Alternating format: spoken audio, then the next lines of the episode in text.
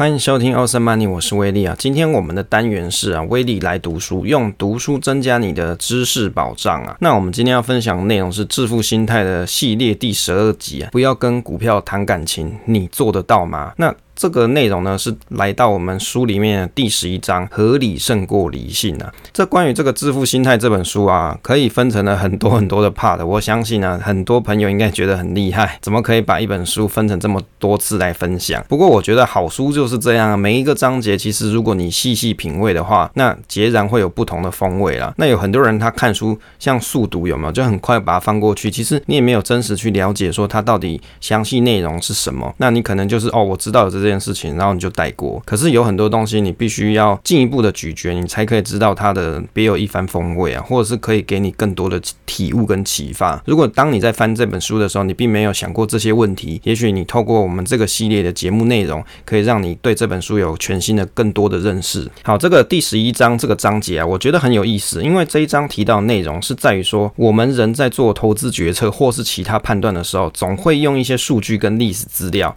来说明哪些。是更加好的选择，例如说某个投资标的有很好的报酬率，或者是可以更风险分散，这的确是理性的看法，但。人性却不是一定这样选择，就好像网络上的大神啊，会认为说投资 VT 全世界股票型基金是很好选择，或是投资台股的零零五零就是最好的选择。但是你去看市场上的人，却不全然是这样的投资，是不是很有趣啊？好，如果说这些这些东西是这么的 perfect 这么棒，那为什么不是全世界都去买这些东西呢？显然每个人的想法是不一样的嘛。好，那之前有这个朋友人士啊，他问我说 VT 是什么？他他打成 BT 啊，这不是 BT。这是 VT 啊，叫做 Vanguard Total Index 哦。我讲给我同事听，他说这啥小，他说这唔知啦。哦，这这个东西就是去投资全世界的 ETF 嘛，啊，就是投资全球市场型的。那如果在你的投资里面，你不太想说只偏重某个市场，你不想偏重台湾，不想偏重美国，不想要偏重欧洲，好吧？那你可以。同时持有全世界，当然它是市值型加权，就会市值比较大的市场，它占比会比较高一些。第一点啊，合理性比理性更重要啊。在这本书里面的这一章节提到这个瓦格纳的故事里面提到啊，他使用了疟疾治疗病毒啊。哦，这个瓦格纳他算是一个医生啦，那他是透过引发高烧的方式，让人体的免疫系统启动，来消灭神经性的梅毒啊。参考维基百科的介绍啊，这个医生啊，他是出生在奥地利，在一八七四年到一八八零年在维也纳大学去学习医学，他在一八八七年研究这个斑毒跟结核病结核病菌啊，在对于这个思觉失调的影响，但效果不彰，因此他在一九一七年的研究以这个疟原虫接种来治疗麻痹性痴呆，这一项研究使他获得一九二七年的诺贝尔生理学或医学奖。那他在一九四零年的时候逝世于维也纳。全世界啊都把发高烧啊当成一个坏事，但是没想到可以去治病哦。医生的目标不是只是治愈这个疾病，更是用一种合理跟病患可以接受的范围去治疗疾病。我的心得是说，诶，你看现在这个这个 COVID-19 的这个疫苗好像也是如此哦，像 AZ 啊或是。其他的疫苗也会产生发烧啊，让身体呀、啊、可以去辨认病毒的特征，让免疫系统可以自己启动消灭病毒的机制。我以为这这个小故事很有意思哦。如果照正面的逻辑去思考，有毒的东西怎么可以治病啊？这不就是以毒攻毒吗？所以啊，观点就会跟正向逻辑有一些违背，但结果却很合理，可以达到目的啊。第二个啊，书上提到合理却不理性的案例啊，叫做第一点是本国偏误啊，人们偏爱投资自己的国家企业。但是却忽视地球上还有其他九十五 percent 以上的公司啊，这不是理性的做法，但却是合理。这一点呢、我觉得很有意思，因为理论上投资的是人呢、啊，不是标的投资人啊。人对于投资的能力跟视野本来就是有限度的。会投资自己的国家企业，合理的原因不外乎就是因为足够熟悉啊。而其他的国家的企业或是标的，也许发展的也很好，但却不在能力的守备范围内，因此不会优先考虑投资。这个是很正常的现象。我以为解决这个问题的方法很单纯，就是。在投资配置中，除了投资本来守备范围圈以内的这些标的外，也透过 ETF 或是共同型基金的方式去参与全球的发展。当然，市面上有很多的 ETF 或者是共同基金的标的都可以参考啊。如此一来，就可以解决到你没有去参与到其他市场的遗憾呢、啊。当然呢、啊，对于熟悉的标的，你可以更加努力的研究，增加持有的信心，也许还有机会赚到超额的报酬或是稳定的现金流。第二个啊，当冲跟选股并不是理性的行为啊，成功几率很低。但是心痒难耐这样子的投资行为确实很合理哦。我的心得是认为啊，我以为当冲哥选择股票不一定是非理性行为。当然，因为作者他是指数化投资者，就是。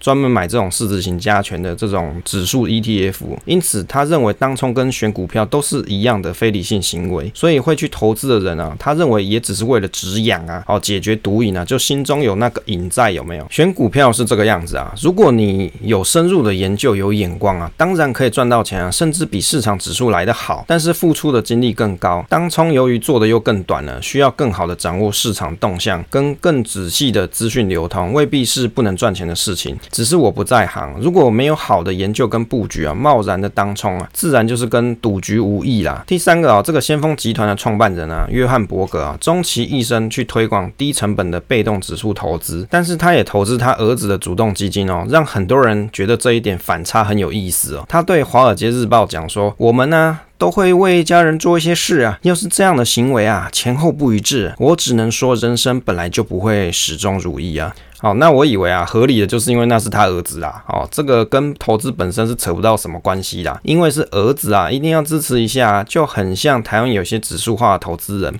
在电视节目上推广指数投资，跟你讲买美股市场指数，但又却自己做基金公司嘛，卖基金上班啊，赚钱很合理。但这个就跟投资扯不上什么关系啊。关于这一点啊，我以为很多时候啊，看到别人推广东西啊，可以跟他本身的行为来做一下比对啦。就好像像本书的作者，本身也是开投资公司啊，投资新创行业之类的啊，像那种天使基金嘛。如果你有去听我们前几季的节目内容，你应该知道。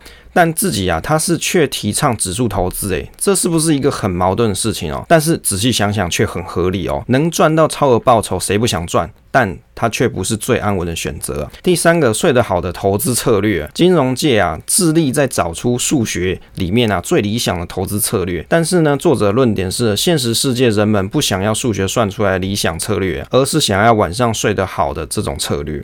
我的心得是说，在投资领域，大家都很想要去找什么？交易圣杯嘛，例如说做城市交易，试图去找一个稳赚的模式啊。在很多年前，我有接触过外汇保证金的团体啊，就是他们是一个 group，应该也算是透过专门写 NT4 的程式哦。现在这个年代应该到 NT5 了，试图从城市里面啊找出稳赚的外汇模式。当然啊，有使用到这个团体去写的这种城市啊，你就要支付他们手续费嘛，然后赚水钱呐。我也记得当时接触了类似这种数位货币的网格交易，只是它。当年是在做外汇啦，例如说什么撒天地单之类的，希望可以捕捉到行情的变化。但每当程式给它挂下去之后，总是不敢好好的睡觉，诶，因为行情太大，还容易滑价。哦，这个滑价就是你挂的价格跟你心里预期的那个价格哦，好像不是同一件事情。就是你挂下去，你本来预期应该是这个价格，结果买到的档位啊，可能比你想的更差。哦，是有这种可能性的，尤其是有比较大的新闻出现的时候，比如说什么什么四乌日啊之类的。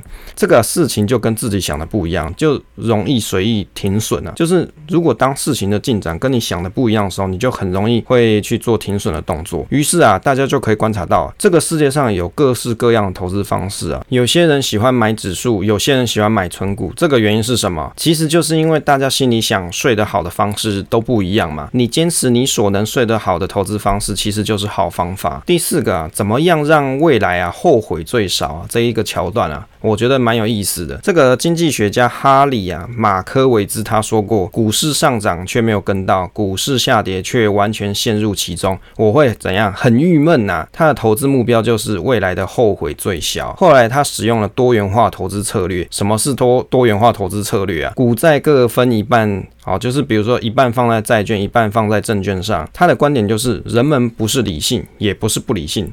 大家都是平凡人，我们不喜欢没必要的思考，而且我们对于自己的意图要求不断的提高啊。好，这个这句话其实蛮有意思的。关于这个哈利马科维兹的介绍哦，他是在一九二七年八月二十四号出生，那生于在美国的伊利诺州，他是属于美国著名的经济学家啊。他最有名的是在于说，他专长在于金融经济学、现代投资组合理论的开创者。那关于这一段啊，我也去科普了一下，什么叫做现代投资理论组合啊？好，那这个是。有点文绉绉啊。但是这一派的学说里面啊，它是归纳了理性投资者如何利用分散投资来最佳化他们的投资组合，就是怎么做到分散化啦。那现在投资组合的理论假定投资者他们都是规避风险的投资者，如果有两个资产啊拥有相同预期的报酬，投资者他会去选择其中。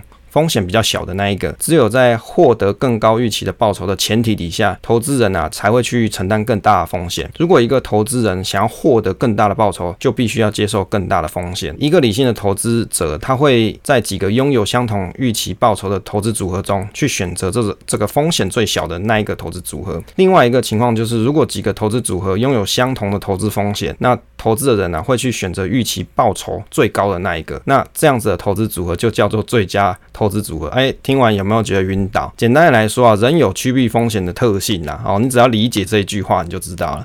我的心得是啊，其实投资这件事情啊，怎样未来后悔最少？我以为就是你在财务上做好规划，风险跟报酬中去取得一个平衡。如果当我们呢、啊、只想取得高报酬，势必会倾向比较高的风险，而忽略掉市场的波动会影响到我们心中的情绪啊。所以啊，像专家他把投资啊分散在股票、债券当中，就是因为他认为这个东西对他来说是比较好的投资组合方式，能够让他安稳度过每一次市场的跌幅啊。第五个有趣的圣杯啊，亏光不怕吗？一个教你从年轻开始变成有钱人的投资组合公式，在这本书里面有提到一个投资策略，很有意思。他提到耶鲁大学在二零零八年的一个研究，主张年轻存款户啊买入股票的时候应该用二比一的杠杆比率，每投资一美元就举在两美元加到你的退休账户当中。随着年纪啊逐渐下修杠杆的比率，那主张年轻来冒比较高的风险，也可以承受比较大的市场波动。但是老年的时候是刚好。相反呢，照这个研究啊，只要市场下跌五十 percent，就会变得一无所有。但是只要不管过去啊，继续照你的纪律执行给它下去，持续将存款按照二比一的这个杠杆的比率去投资，长期还是可以变成有钱人。这个策略啊，数学上算起来很理性哦，但是执行上却很困难，因为没有人可以看着你的钱呐、啊，在你面前白白的消失，而且还无如此的无畏啊。哦，这个这个论点就是我之前跟大家讲，为什么很多人在讲说，诶、你。既然你的报酬打不赢大盘，你为什么不买大盘呢？啊，尤其很多指数化投资人往往都会跟你讲这一句。其实啊，你就看过去市场的报酬是蛮不错的，好，近几年是这个样子。但是你怎么知道未来一定也是这个样子呢？好，你可只能预期说，哎，现在的整体的市场啊，这个。经济的发展可能还是趋势往上，你大概只能知道这样。所以啊，于是你在二零二零年的三月的时候，你就看到一个市场的系统性大跌。比如说，当你有一百万的时候，只剩下七十万的时候，那样子啊，你的钱在你的面前白白的消失，你还能够如此无畏吗？哈，所以在投资之前啊，其实可以先回想一下自己的投资策略跟标的，在过去历史上系统大跌的时候的状况，你可以想象一下，你到底可以接受多少？好，这个就是一个。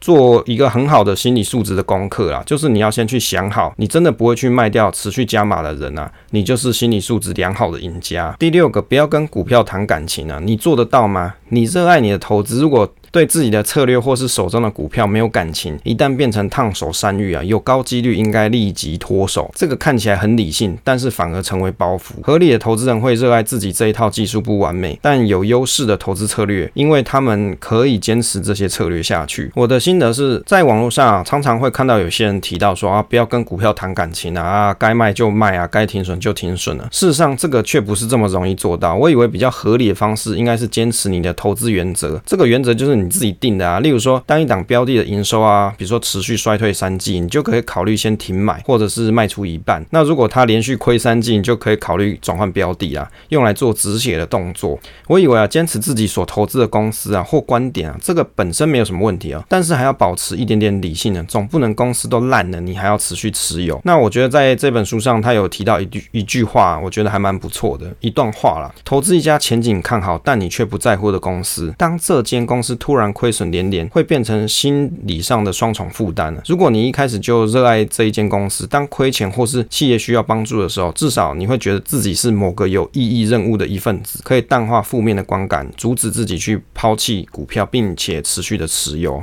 我的心得就是啊。爱你所选啊，坚持所爱啊，但是保留合理的停损原则跟策略。好，那这个就是这一次关于这个第十一章节啊，我的一些心得跟分享，还有一些我觉得蛮不错、蛮有意思的东西，大家可以去思考一下。有时候看书是这个样子啊，尽信书不如无书，但是不是叫你不要看书。有很多人啊会在讲说啊，这个书不用看那么多，都在写一些杂七杂八、乱七八糟的东西，都乱写，反而就不看书。其实我不是这样认为啊，读书本来就是一件正常事情，就是增加你的视野嘛。那你可以有自己的观点，你也可以有自己的想法，而且你可以像我一样去搜寻里面这些书里面对我有帮助的内容啊，对你自己有帮助的内容，你去咀嚼，你去反思这个作者他想要告诉你的东西。有时候作者要跟你讲的东西并不是这么容易理解，但是呢，你就进一步的思考之后，你 think twice 之后，你去思考他所讲的东西啊，因为他的投资的策略未必是跟我们大家是一样啊，但是他的思考逻辑你是可以参考的。